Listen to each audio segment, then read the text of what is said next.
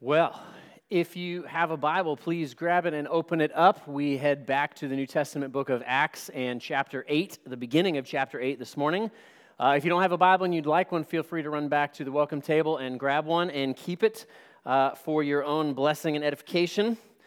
We are continuing through this series, walking passage by passage through the book of Acts in a series that I have entitled The Power to Change the world coming to understand more clearly than ever that Jesus is the only power among many much lesser and unimportant powers, the only one, the only one who can change the brokenness, uh, the hardness, the difficulties, the hurts that we see in our world. Here in Acts chapter 8, the first half at least, we're going to look at verses 1 through 25 this morning. We get three very unique um, snapshots of things that are happening in the early church, the first Christians, right after the death, the, the murder to be specific, of Stephen, uh, who we saw last week as the very first martyr, the very first Christian who was killed for being a Christian, for believing in Jesus, and specifically for talking about, for preaching uh, about Jesus.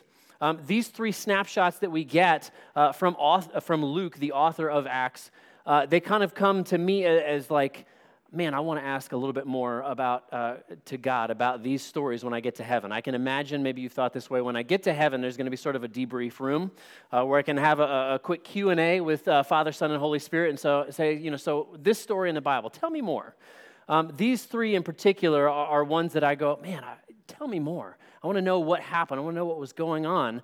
Um, but even as I, I, have that inquisitiveness, I can look at these stories, and we can look at them this morning and see that Luke, the human author, and God, the ultimate author of these passages, wants to teach us something about what it means to follow and trust in Jesus, particularly when really hard stuff happens. What we're going to see here is, is that following Jesus Christ in faith uh, will have its bumps and bruises, will have its suffering and its struggles. And in particular, here we'll see persecution. But that following Jesus is perpetually a, a matter of repenting, and that's the Bible's word, not my word, repenting of our, our self reliance or even our self lordship and going, Jesus, it's, it's not about me, it is about you. I need to trust you. I need to turn back to you, your power, your wisdom. I need your forgiveness in my life. And, so, to that end, I've entitled my sermon this morning, It's Not About You. How's that? It's not about you. Um, so, let's read together. I'm going to read uh, all at once here, verse 1 all the way through 25, three distinct stories that Luke weaves together here. Beginning in verse 1, our first story. And Saul approved of his execution, that is, of Stephen's execution.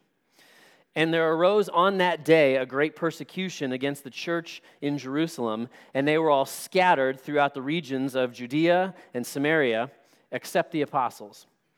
Devout men buried Stephen and made great lamentation over him, but Saul was ravaging the church and entering house after house, he dragged off men and women and committed them to prison.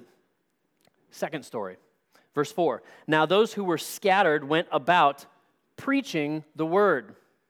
Let that sentence sink in for a moment. Verse 5 Philip went down to the city of Samaria and proclaimed to them the Christ. And the crowds, with one accord, paid attention to what was being said by Philip when they heard him and saw the signs that he did.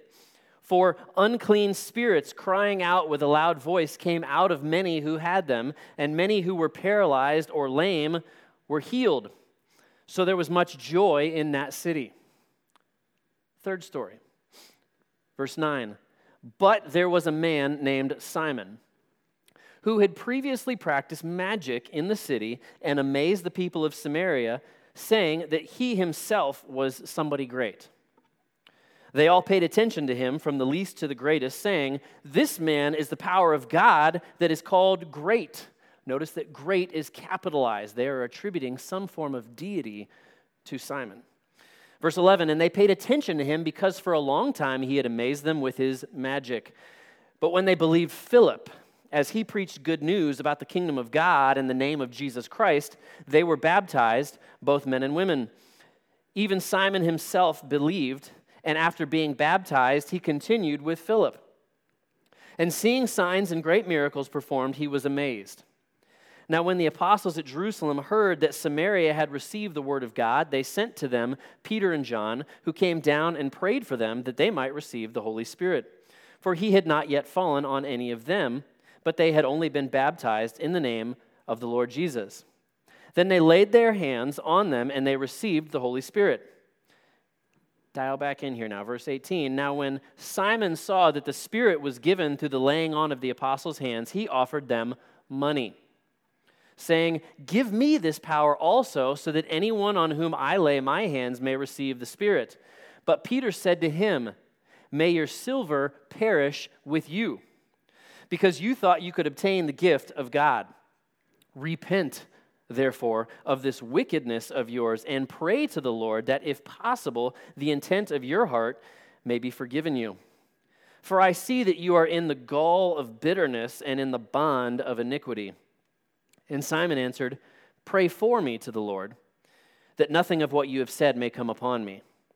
Now, when they had testified and spoken the word of the Lord, they returned to Jerusalem, preaching the gospel to many villages of the Samaritans. The word of God this morning. Let's take a moment and let's pray to the author of this word together. Heavenly Father, we thank you for your word. We thank you that it is inerrant infallible, inspired by your Holy Spirit, Lord, and we submit ourselves to it. And in so doing, we submit ourselves to you this morning, Father. Teach us from your word, Lord. Let it not just be stories, but let it be application that changes our hearts and our minds. And Father, we admit freely that we cannot change ourselves. And so we need you. We need your Holy Spirit. We need the work of your Son's grace in our lives. Lord, continue to change our hearts, mold us more and more into the image of Jesus. And Father, if any of us, our hearts be hard this morning, Lord, would you turn our hearts to you or turn our hearts back to you this morning, King Jesus, we pray. Amen. Four ways this morning from these three stories, four ways to put our faith in Jesus on a daily basis. The first is this, and we see this very clearly in the first three verses, that first story trust that God uses bad things for our good and his glory. Maybe easier said than done, but trust that God uses bad things for our good and his glory. As we jump into this story, recognize that these are some like historically bad times. These are some incredibly violent times, specifically for the church uh, of Jesus Christ. What we saw last week an angry mob gathers and literally executes a man in the street with no trial just because they hate him, just because he was telling people the good news of the gospel of Jesus. This is not a great time, one would think, to be a follower of Jesus. And Luke, who's wanting to express to us the severity of the situation, he chooses the word ravaged. That the church was being ravaged specifically by this man, Saul, and that men and women are being dragged off to prison. I think the sense here is that if there is any sort of low level morality, any sort of cultural morality at all, Saul is not interested in it because he is grabbing not just men, but women and throwing them into prison. These three verses show us a level of sadistic cruelty in Saul and those who would have been with him. It is what unchecked human depravity will always do as Saul is carrying out this violence against people who put their faith in Jesus. Um, he himself, Saul, who we will see very soon, God is going to change his life. His name becomes Paul. Uh, in Galatians chapter 1, verse 13, which Paul himself wrote, he actually confesses that he persecuted the church, and he says that he persecuted the church violently and that he tried to destroy it. So let us be clear about what his intentions were with Christians. Tertullian, who is one of the church fathers who lived in the second century uh, AD, said this very famously The blood of the martyrs is the seed of the church. The blood of the martyrs is the seed of the church. Voice of the Martyrs, an organization and a magazine and publication, reminds us now to continually be praying for the 60 countries in our modern world who today, this morning, are dealing with government led persecution, assault, attack, murder, or at the very least, some level of very distinct, clear hostility within that culture that says, because you are a Christian, we want you gone. Um, we are live streaming our, our church service this morning as we worship King Jesus, as we do every week. Um, I am not in the least concerned that the police are going to arrive after the service and drag Alana and I off to prison and beat us along the way. Uh, there are a multitude of believers, maybe even the majority of Christians around the world, that that is their reality today, right now. And so, with that reality, then we come to what's happening, not just in Acts 8, but today, of Christians suffering for their faith, even dying for their faith. How do we, how do we come to the conclusion that God is using all things for our good? Well, let's begin with a very important phrase but God. But God. All of these awful things are happening and they are real, but God. And here in this passage, but God has a purpose in what is happening. God is using these awful circumstances to grow his kingdom, to grow his church, to grow the faith of his believers. He's going to use it for his glory and for those believers' good. Remember that the believers have already been commanded in Acts chapter 1 and verse 8, among many places, that they were to not just tell people about Jesus in Jerusalem. Where were they supposed to go? Right from Jerusalem, you remember what's next? To Judea and Samaria, and then where? Everywhere, right? To the ends of the earth. But here in Acts chapter 8, they have not moved. They have not moved. They have not obeyed. And they will not move until God steps in. And this is not just some sort of esoteric experience from a story from a long time ago. We ought to ask ourselves immediately where am I resisting God's call to move out in faith, specifically to share the good news of Jesus? Where am I actively resisting God and saying, I'm going to stay within my safe comfort zone rather than saying, God, I trust you, even in a difficult circumstance, that I'm going to walk with you through this? Put it another way, where is your life characterized by stubbornness towards God rather than obedience? In the counseling world, in the Christian counseling world, it is said people don't change until the pain of staying the same becomes greater than the pain of changing. And I think on a human level, that's very true. But God, God was moving the gospel beyond Jerusalem, as he has already promised in Acts chapter 1 and verse 8. And now we see it moving into this place called Samaria, that in some ways is right down the street, but with amazing spiritual power. We are told here right off the bat that lost people who are living in darkness are now hearing and believing the saving gospel of Jesus Christ. Understand that the people of Samaria, known as Samaritans, as we've talked about before, Samaritans and Jews don't like each other. In fact, they hate each other. Samaritans are essentially half Jewish, and by this point in human history, they have had 600 years of animosity and hatred and racism and anger and misunderstanding God's covenant blessings to dislike each other. And God has now sent Philip in his goodness and grace to those people, and the gospel message is breaking through. And what it is doing is it is breaking down all kinds of societal barriers, it is breaking down ethnic barriers, it is breaking down sin barriers, and people are believing the gospel of Jesus. God is good and sovereign, meaning he's in total control even in our even in your suffering. Sometimes we can see the reasons. Oh, God, I can see you brought this for this awesome reason. And that's wonderful. Sometimes we can't. Okay, there will be many times in our lives where we go, God, I don't understand why you did this. And you may never this side of glory, but we can go, Lord, I don't understand it, but I understand you enough to know that you are good and you are in control. And so even though I don't like this, I will trust you. The evidence of this, among many places in Scripture, is in Romans chapter 8. Romans chapter 8 is an incredibly important chapter in the Bible, and that one that we should go to often, not just when things hurt, but all the time. And I want to read to you a part of it to remind us of the heart pounding realities that we get here. Starting in 8, chapter 8, and verse 28, it says this We know that for those who love God, all things work together for good for those who are called according to his purpose. This entire chapter is important. I'm not elevating one over the other, but what I want to point you to specifically now is verses 35 through 39. Listen to what it says and how it relates to this story this morning. Who shall separate us from the love of Christ? Shall tribulation, it's exactly what they're experiencing, or distress, or persecution, or famine, or nakedness, or danger, or sword?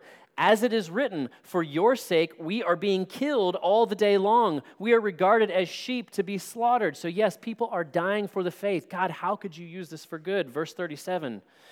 No, in all these things we are more than conquerors through him who loved us. For I am sure that neither death nor life, nor angels, nor rulers, nor things present, nor things to come, nor powers, nor height, nor depth,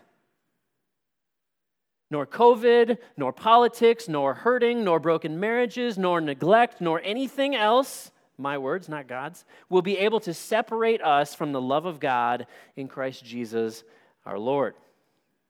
Amen? In Christ, this is saying every persecution, every crisis, every struggle, every pain, every suffering, every injustice, God is using it for your good. If you are in Christ, meaning you are a believer, He is using it for your good and his glory and his kingdom's growth. If we let that promise, that reality soak deeper into our hearts, do you think that it would impact our boldness to share the gospel with others? And maybe help us overcome the, the very natural fears that we have of what if I talk about Jesus? What's going to happen to me? I think it would when we let this soak in. Trust that God uses bad things for our good and His glory. Number two, and our second story that, that weaves in together. Number two, turn difficult circumstances into opportunities to proclaim the gospel.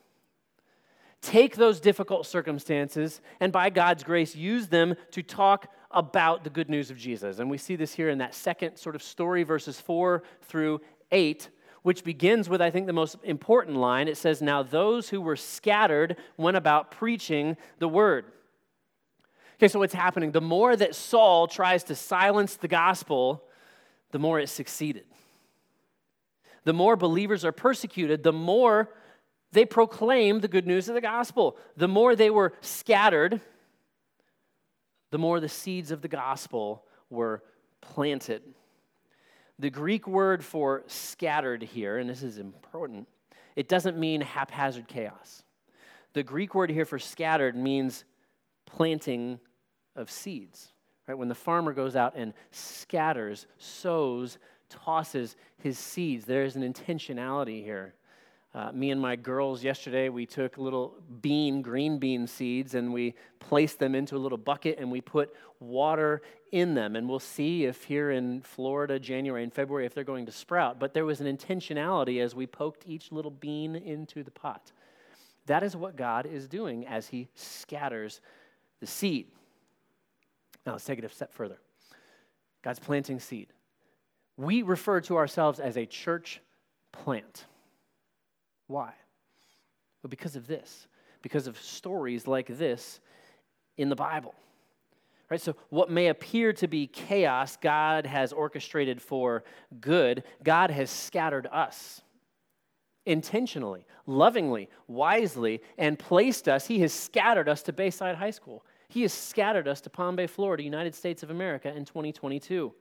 Difficult circumstances? Sure. But He has scattered us so that the gospel would be planted in this city, that the truth of Jesus Christ would take root in this city, that it would be manifested in this city, and that the result would be that people believe and follow Jesus. In other words, that there is fruit that there are string beans for Jesus all over the place here in this city. We are a church plant, and we have been scattered by God to that good work. How do we do it? The Bible here uses the word preaching and proclaiming. Preaching, formally uh, and informally, or proclaiming, is God's method to reach the world. The Greek word for preach in verse 4 is the word evangelize. We use the word evangelize to talk about sharing the gospel with other people. The Greek word for proclaim in verse 5 is the word herald, to announce, to declare, to share in an amazing way the good news. preaching and proclaiming, it's, it's what I am doing right here this morning, but it is also what you and I do every time we have a conversation with anybody where we are telling people intentionally about the good news. We're scattering the seed of the gospel. It is not just what the pastor does. It is not just what the super spiritual people over there would seem to do. It is what we are called to do. Uh, we ought to often come back to Ephesians chapter 4, 11 and 12, which says this He, that is the Lord, He gave the apostles, the prophets, the evangelists, the shepherds, and teachers to do what? To equip the saints for the works of ministry. Is this some sort of Catholic thing or special saints? Have I been sainted? No, no, no, no. Saints means all believers. So, all of us, God has called the shepherds, the pastors to equip all of us so that we can all go out and do the works of ministry for building up the body of Christ, says Paul in Ephesians chapter 4. This guy, Philip, in this story, this is not Philip the apostle. There is Philip the apostle. This is Philip the deacon. This is a number one, another one of the seven men, like Stephen, who were called to be the first deacons in the New Testament church to specifically care for the widows who were in need of care in the city of Jerusalem. He's a regular dude. We are all regular dudes and ladies, men and women. We are all on the same platform here in Christ. Uh, for Philip, he's also a refugee in an incredibly hostile place against the gospel. He wasn't there because he wanted to be, he was there because persecution drove him to Samaria. He's there because his friend just got killed for talking about Jesus. And what is his response? I'm going to talk about Jesus. Notice that they didn't scrap uh, preaching and evangelism because the culture pushed back. That's informative for us today. They didn't go, you know what, this method doesn't really seem to be working. Let's come up with something different. They didn't. Why? Well, in the words of the apostle Paul, Romans 1:16, for I am not ashamed of the gospel for it is the power of God for salvation to everyone who believes, to the Jew first and also to the Greek. So, no, I will not stop talking about Jesus because I believe that He's going to use even my suffering for my good, and I believe that the power of the gospel changes lives now and eternally, and I want people to know. So, I'm not going to stop talking about Jesus. And what's the result? It says there was joy in the city. Did you catch that? Verse 8. It says there was joy real joy in this city that previously did not know God. I want to be a Philip. I want to go wherever he sends me to go, regardless of whether or not it's uncomfortable, and just say, God, it's not about me, it's not about my eloquence, it's about you and your power, and you can change lives, so use me wherever and however you want to share the good news with real people with real words. And people heard and they believed and they were saved. It says, in fact, here in Acts, the people were healed, demons were cast out, lives were changed in every sense by the power of God, and a humble servant who said, Use me where you have planted me. Guys, I want to see joy in our city. As you think about our city, every street, every situation, would you characterize it as one filled with joy?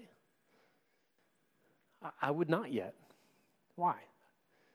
We, we want to see our city made new by the gospel. We say in one sentence, that is the vision of our church, to see our city made new by the gospel, that they would, that we would experience the joy of Jesus. I, I want us as a church to experience greater and greater joy and, and power in our worship together of King Jesus. I want to see Bayside High School and the other schools that we partner with and every school in this county that the staff and the students there would know Jesus personally and experience joy.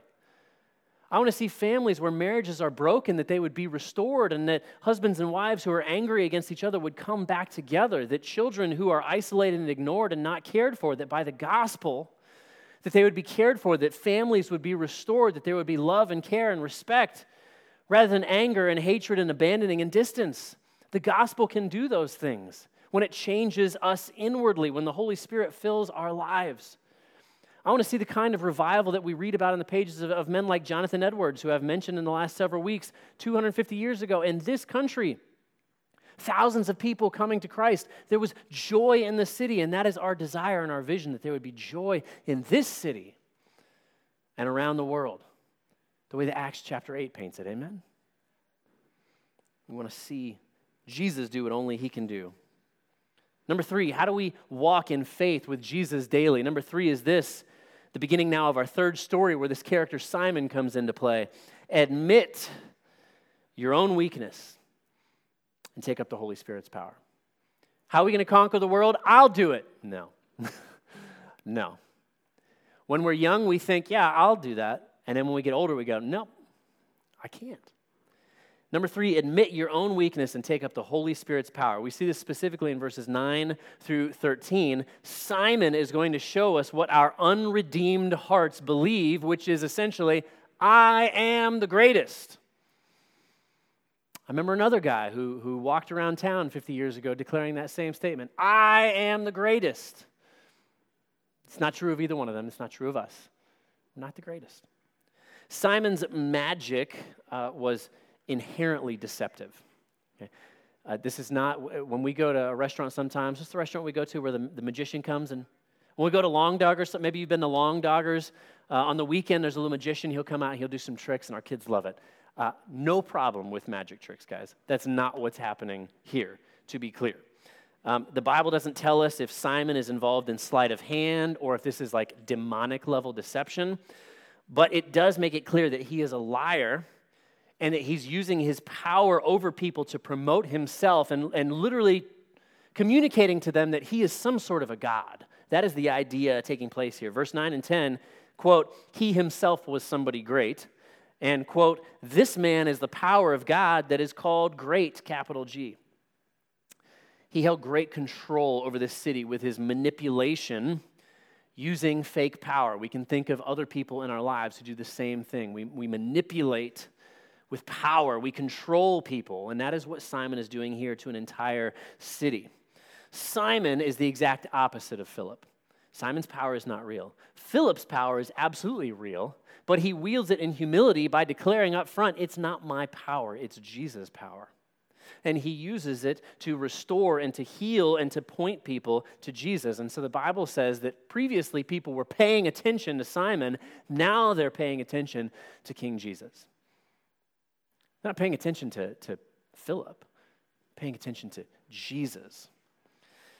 As belief in Jesus for us today, Christian or not Christian, belief in Jesus means repenting of our self glory, of our self lordship, of our self reliance, and putting our faith afresh in Him.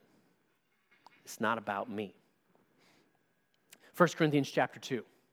Paul gives us this exact same idea, and he's, he's talking about it in the context of him being a preacher, of him being a leader of God's people. He says this And I, when I came to you, brothers, did not come proclaiming to you the testimony of God with lofty speech or wisdom. Verse 2 For I decided to know nothing among you except Jesus Christ and Him crucified. And I was with you in weakness and in fear and much trembling. That's how he describes himself weakness, fear, trembling. It's okay to describe yourself that way. And my speech and my message were not in plausible words of wisdom, but in a demonstration of the Spirit and of power, so that your faith might not rest in the wisdom of men, but in the power of God. Don't put your faith in me, put your power in Father, Son, and Holy Spirit. Faith means acknowledging, I can't do it. Faith in Jesus means admitting it's not about me. And there is nothing harder in the human condition than admitting that reality because we are born thinking it's all about me and I can do it myself. The gospel says the exact opposite. Trust means admitting our weakness, and weakness is a word I want to dial into for a second. It, it means admitting my weakness. It means being filled with a new reality that Jesus is the greatest, not me, and that Jesus is for me. Jesus is the greatest, and Jesus is for me. And all I have to do to receive that amazing blessing is ask for it. Um, guys, I, talking about me here personally, pastoral moment, I cannot lead this church on my own. Just make the incredibly obvious fully stated. I cannot lead this church on my own. I cannot do it without Jesus and His power, His strength, His wisdom, His glory. And I cannot do it without each of you. I can't do it. I am weak. In case you thought I was strong, I'm weak. I can't do it. It is a profound joy to be able to say, I'm weak. Somebody asked me recently, where does weakness fit into your life? And I said, I don't have time for weakness. And he's like, that's not the right answer. I'm weak, and I need Jesus. Um, I'm repenting of my own self reliance. I hope you are too. Uh, it is an ongoing process. It's not something that we somehow master this side of glory, but I need Jesus. In Acts 8, God is squeezing his people to show them you can't do this by yourself. Okay? In 2021 and 2022, God is squeezing me, and I hope he's squeezing you, saying, We cannot, I cannot, you cannot do this yourself. The enemy is too great but I have not left you alone to figure this out by yourself. God says to us, I am your Father. I gave you my Son, and I have given you my Holy Spirit. Let's make it about me again for a second. Um, two and a half years of church planting and all of the challenges and struggles that are inherent, uh, I'm weak. Um, our, our first full time hire on staff here at our church uh, not working out is hard. This stuff is hard. Planting a church in a pandemic that nobody expected and all that goes with that is hard. Planting in a time when it seems like our culture here in the United States is running away from God is hard. I need Jesus. Um, and, and I need you. We need each other. Um, I don't like being squeezed, it's not comfortable, but I believe that God is doing it for me and for us for our good. I trust that about him. And what I can tell you right now, I can't give you all the answers, but I can tell you he is unwriting the inner narrative of my heart, which my heart has been born believing I must do it myself. Do you think that way? That's the inner automatic narrative of my heart. I must do it myself. And it's a lie from the pit of hell. It's not the truth. Um, Jesus is giving me a new one. Jesus loves me. This I know for the Bible tells me so. Little ones, and I'm one of them, to him belong. I am weak, he is strong. Amen? I hope that you are experiencing this same discomfort, this loving discomfort from God that I am. It is a good thing. And I will challenge you if you are not experiencing that discomfort, then God is inviting you to get in the game to follow him by faith and to be used by God outside of your comfort zone and whatever you feel like is comfortable, to be used to plant the gospel into this church, this city, and ultimately this world. Do not sit on the sidelines any longer. Philip trusted in God's power, and so can we. Philip faced crisis. He didn't run from it, he faced it. Uh, I don't know if it was fear of man or fear of speaking up, or maybe uh, he disliked the Samaritans and didn't want to go there and had the same cultural prejudice that his entire community had, but he went pushed through those things and he evangelized faithfully. And it says, the Bible says that the crowds paid attention, that they believed, that they were saved, that they were healed in every sense, and that they were baptized. And this is only what the power of God can do. Ken prayed, we need the Holy Spirit to change hearts. That's absolutely right. I cannot change a heart. I can't even change my own heart, but God, by His Holy Spirit, can. And so that is our prayer and our desire. And we begin by admitting, I am weak, but He is strong. Fourth and finally, the, the end of this story about Simon is this. Number four, turn to Jesus in real repentance. Believer, unbeliever, Wherever you are in your faith, I've been a Christian for five minutes or I've been a Christian for 50 years, turn to Jesus in real repentance. And we see this in verses 14 through 25 in this, this wild moment here with Simon. Simon makes a public profession of faith. Simon is publicly baptized, even, but we see clearly by the end of the story that it is not a genuine conversion of his heart. Coming forward and saying, I'm a Christian, even coming forward and being baptized, does not make you a Christian. What we see is his heart on display, and what he does is this he's still focused on his own glory, isn't he? He's still focused on his own power and he wants to regain power so that he can do the magic show thing even better. Instead of asking for the Holy Spirit, right? It's Holy Spirit, help me, lead me, guide me. I need your power in my life. He says, Can I buy the power of the Holy Spirit? Do you know to this day, his name is used to express that? When you try to buy a, a, role in a church, when you try to buy a church office, this was especially true in the Middle Ages, the word is simony. The buying of church office. The, his name is the definition of that thing.